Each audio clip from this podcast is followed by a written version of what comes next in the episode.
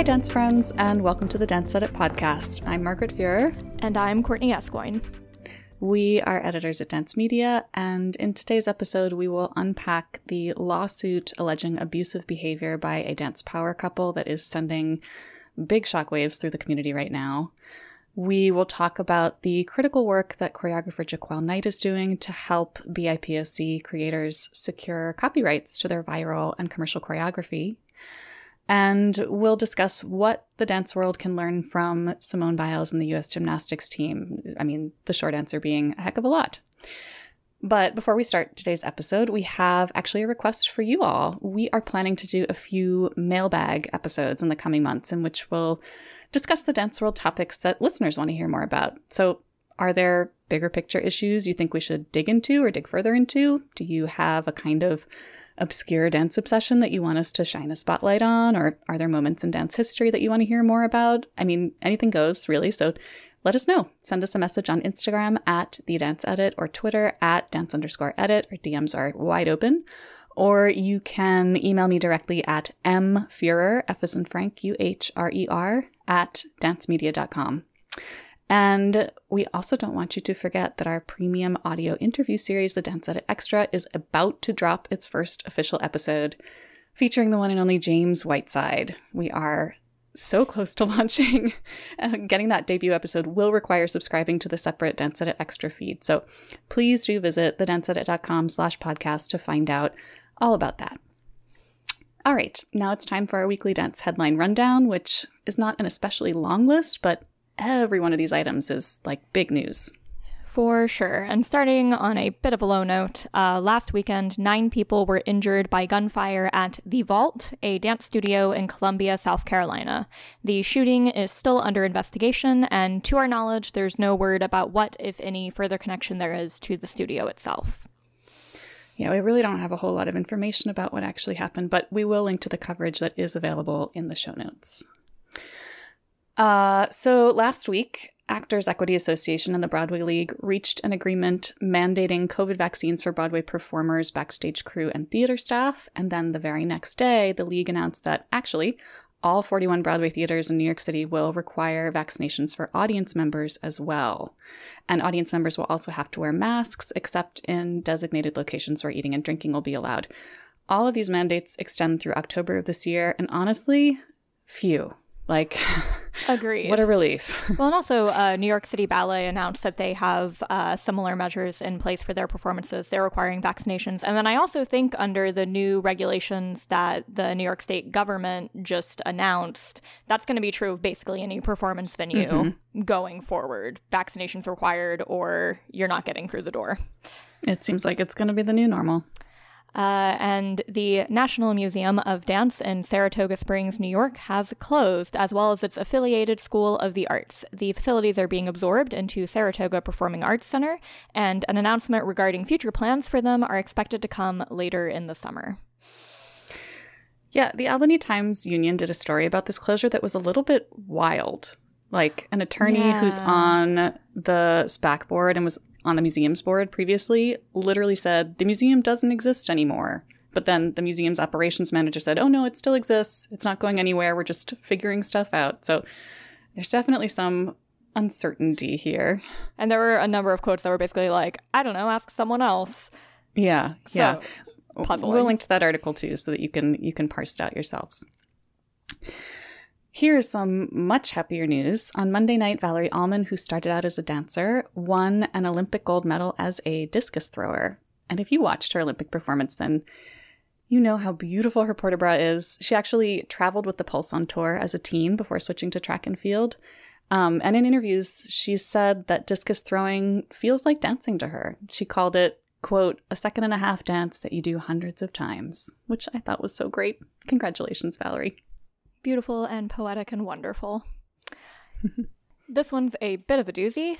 Bolshoi Ballet director Makhar Vaziev has come under fire after remarks made in a recent interview that was published in English on Gramilano. In addition to dismissive remarks on the topic of sexual harassment in the dance world, he also waved away the continued use of blackface in the company's production of La Bayadere and made some deeply problematic comments about race in ballet more broadly speaking. Uh, we've been hesitant to share this article and give him a bigger platform, but we are bringing it up now to point you instead to Teresa Ruth Howard's excellent response on the Memoirs of Blacks in Ballet Instagram account, which is at MOB Ballet, and I'm sure will be linked in the episode description. Yes, it absolutely will be. There actually her response came in, in two parts because I think after her initial response, some people were debating over the translation from the Russian over whether he actually used the word blackface, but that sort of misses the point. We'll link to both of Teresa's responses in the show notes. It was also heartening to see a number of uh, other dance organizations coming out sort of in solidarity against these remarks. Uh, Ballet mm-hmm. Black in the UK was one. Sadler's Wells reposted what they said.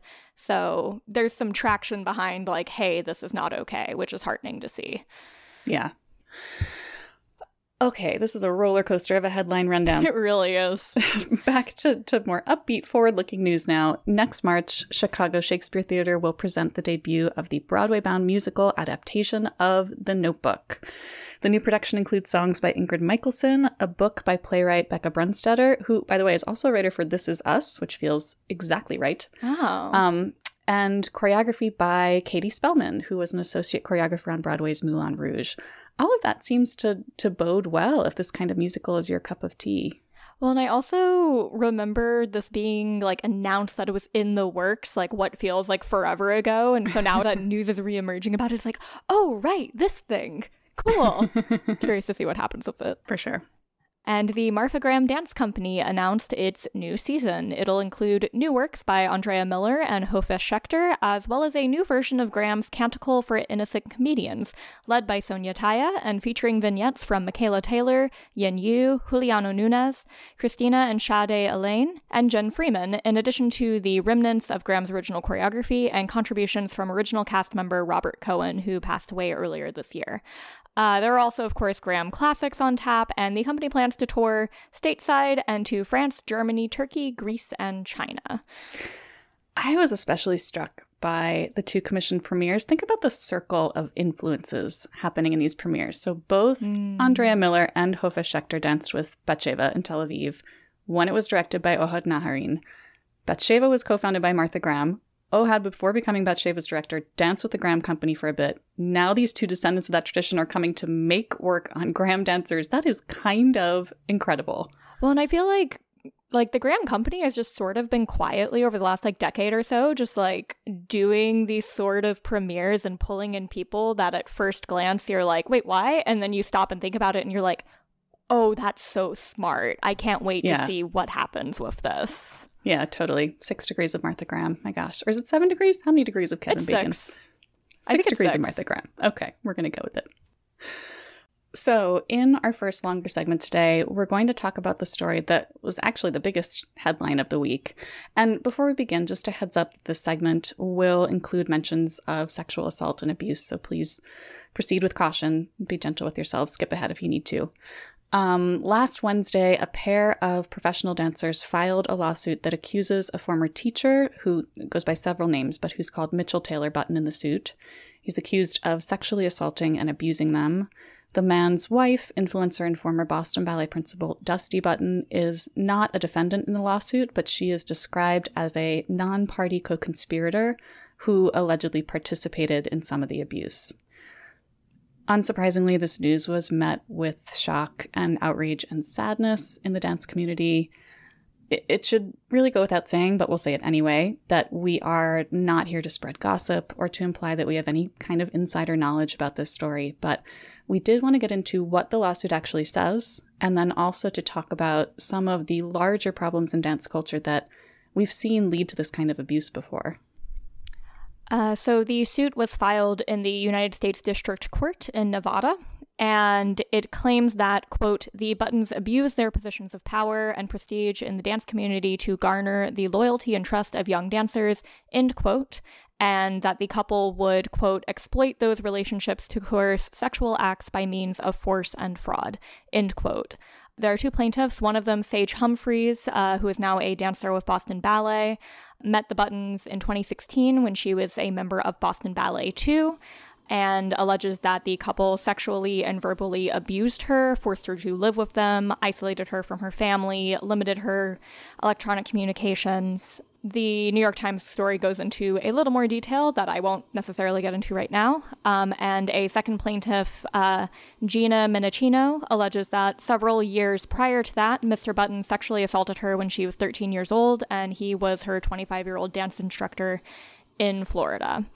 The WBUR coverage also notes that Mitchell Taylor Button is accused of abusing at least five of his students while he was a dance instructor in Florida, and that he and uh, Dusty emotionally abused and molested two other young dancers, one of whom was 11 years old. Uh, okay. Yep. I mean, first of all, it's so heartbreaking that we keep getting stories like this coming out of the dance world. And the lawsuit explicitly connects these new allegations to a larger, quote, culture of harassment and abuse, unquote, throughout dance organizations. It's true. This is a structural problem. We've talked about this before on the podcast how the studio environment creates these stark power imbalances between the dancers and the people at the front of the room by design. It's baked into it. Well, and also because of the scarcity mentality that exists, the idea that, okay, well, if you're not willing to, you know, do what it takes, there's a hundred girls who are ready to take your place. Uh, mm-hmm. Gina Menichino actually said in an interview with the New York Times regarding uh, Mr. Button, the whole game was to keep him happy, don't get him angry, or I was unworthy and I would lose my dance career. Yeah, that quote. Oh my gosh. It just it speaks to the grooming that because of the nature of dance training as it has existed, when it comes to predators, it sets up this culture where grooming like that can be waved away as being, mm-hmm. oh, this is what it takes. And yeah. it's really unsafe.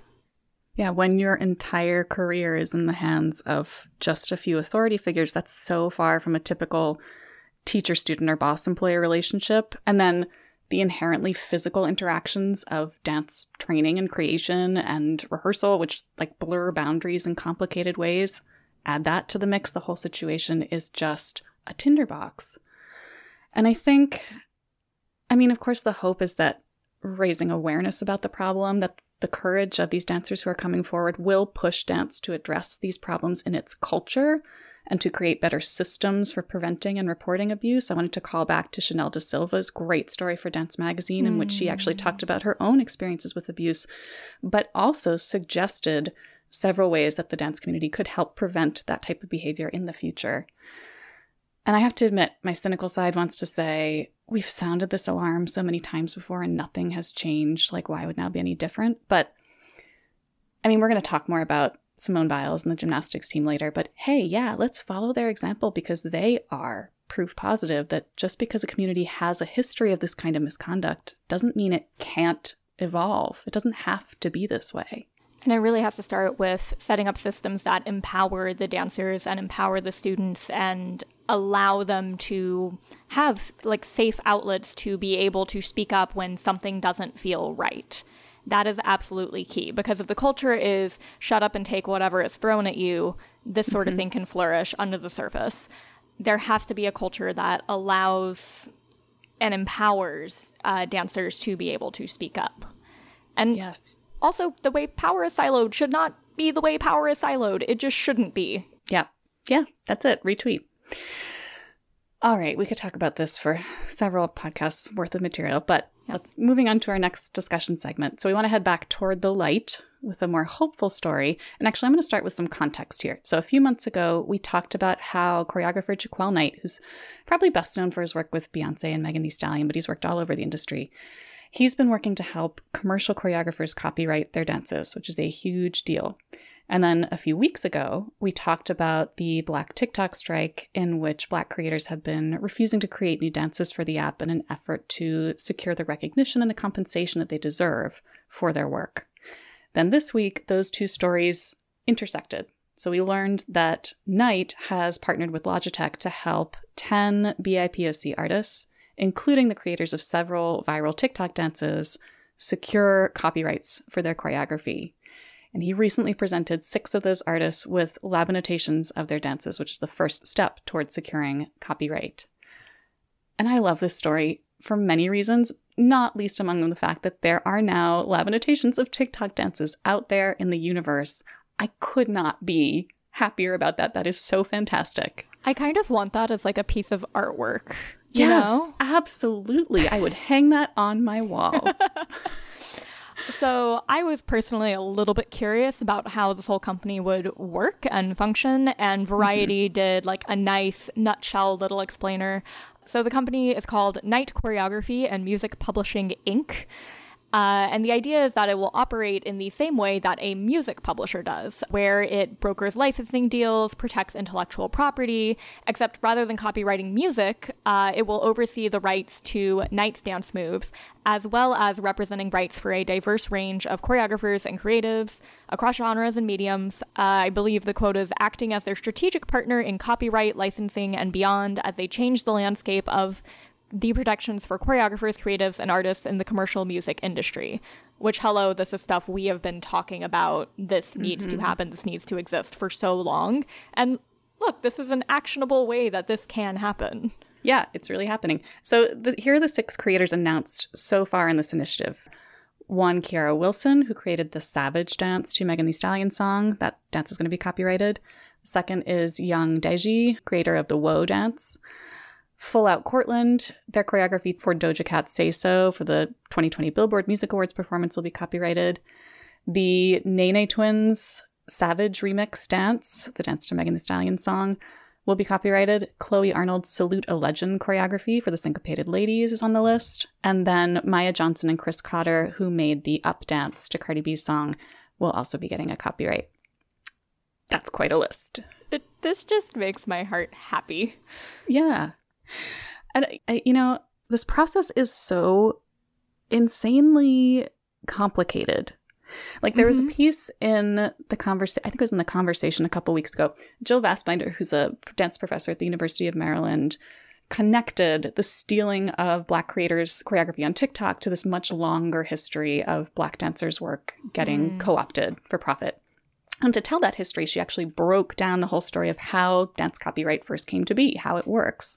And then at the end, she straight up asked, like, hey, is copyrighting the answer to this problem on TikTok specifically? Which I think is another thing that we have been questioning on this podcast as well, because right. copyright law, in a lot of ways, in terms of copyrighting dance, is like a rather flawed system mm-hmm. due to the complexity and the way that the documentation is required. And also, again, copyright law, I do not think has really caught up with the degree to which social media and apps like TikTok are rapidly changing the landscape in terms of intellectual property, how it is shared, and how it is utilized. Yeah, absolutely. Yeah, so actually, Fassbender ended up recommending rather than copyrighting something like open source licensing or Creative Commons licensing instead, which those are systems that require attribution but would leave space for adjusting and copying and remixing in the ways that tend to happen on digital platforms.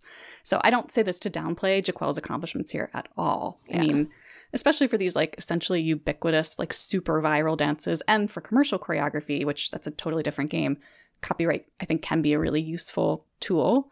But wow, this is complicated. And I think it's also worth noting that because of the way copyright works, you don't really copyright like a singular move. The idea is it is a piece of choreography to a specific mm-hmm. like piece of music and specific movements. Like that's why Labanotation is like such a key part of it, is because mm-hmm. it shows those relationships. Yeah, it's thorny. It's really thorny. It's very thorny. It's very thorny, but I'm super excited to see where Jaquel and his foundation are going to go because Oh, he's it's just the coolest. It's just the coolest. He's doing the damn thing. He's doing the damn thing. All right, so last but absolutely not least today, we want to talk about Simone Biles, just like pretty much the whole rest of the world is right now. Um, more specifically, we want to talk about a great piece that dance artist Bradford Chin wrote for Dance Magazine about what the dance world can learn from, first of all, Biles' decision to take herself out of several Olympic events last week, and also from the team's response to her decision.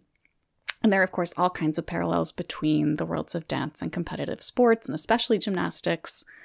and this idea that self care is incompatible with like heroic self sacrifice for the group is one especially harmful idea that we see in both fields. But at the Olympics, Biles and her teammates proved that actually a team effort does not have to be, and in fact should never be, detrimental to the health of any individual. Absolutely. And I think some of the backlash initially to Simone's uh, decision to pull out of those events had to do with the fact that it wasn't like she had broken an ankle on the vault. She was having issues locating herself in space, which, when it comes down to it, is a perception issue. Something that you can point to as, oh, well, that's just all in your head. You should be fine which is deeply dangerous. And uh, I noticed a lot of people pointing out, like, yo, she had broken her ankle. No one would be saying that. Mm-hmm. But overwhelmingly, I know I saw people in support of Simone's decision because it was a much safer decision. And then also looking at the way that her team stepped up and filled in the gaps and was supporting her and taking care of her and taking care of each other. And I would love to read a quote from Bradford Chin's piece because I think it really gets at the crux of this. Quote, My entire career has been one gigantic team effort. I owe everything to collaboration, mutual aid, and the kindness and generosity of others. But here's the thing the most important part of a team effort is supporting a teammate when they're down. A team effort should not be detrimental to your health, physical, mental, or emotional, regardless of whether you are dispensing or receiving aid, and you should never feel shame for needing support. End mm-hmm. quote. That's it. There it is. I mean, yeah, everybody went immediately to Kerri Strug with the Simone Biles thing, mm. which how many stories have we heard about the dance version of Kerri Strug, the dancer who seriously injures herself on stage and keeps going anyway and is the hero of the show for doing so? Like, let's just stop lionizing that kind of behavior, for starters. And then also, I, I really like that Bradford pointed out that the stakes feel so high in dance because of, here it is again, that scarcity mindset, mm-hmm. this idea that you should never prioritize your own health if it might jeopardize like a precious performance opportunity because your dance years are limited and dance resources are limited and you have to hold on to whatever's offered to you with every ounce of strength that you have. Like when you're conditioned to think that way, every performance feels like the Olympics. Yeah, and then the elephant in the room, which is, well, if I say I can't do this, does that mm-hmm. communicate the message that I'm not tough enough to handle it, that I'm not capable of handling it? Mm-hmm. If I step away from this opportunity, will I not get another opportunity handed to me by the people who are making these decisions? Because they're going to perceive my taking care of myself as being too weak, too fragile, incapable of doing the work. Yeah. Yeah. And, and the piece points out that if we can, rather than put the burden of self care on the individual, if we can shift that to the collective, we can make it a collective responsibility. First of all, that can actually make us better artists. That's exactly the kind of creative mm. thinking that dancers are really good at, figuring out that kind of scenario. And then, more importantly, if we can successfully build that kind of culture of, of trust, that will help us with a myriad of problems, including dance's issues with abuse, which we discussed earlier, including its problems with inclusivity and equity. Like collective trust is just a great foundation on which to build a healthy dance culture. Absolutely. And I think those relationships that can exist in a dance studio whenever you have that trust and that ability to be vulnerable with each other and the ability to say like hey i need some extra help right now and trust that the other people aren't going to take advantage of that but show up for you that can be some of the most powerful relationships in an artist's life and that mm-hmm. can also just create i mean imagine what kind of work can be created in that environment mm-hmm. where yeah. you're not in the back of your head like having to calculate constantly and having to protect yourself and act from a place of fear that that would be huge. That would be game changing. Yeah. It really would be a different world if there were more spaces like that. Here's hoping. Okay, that is our episode this week. Thanks everyone for joining us. We will be back next week for more discussion of the news that's moving the dance world. Keep learning, keep advocating, and keep dancing. Mind how you go, friends.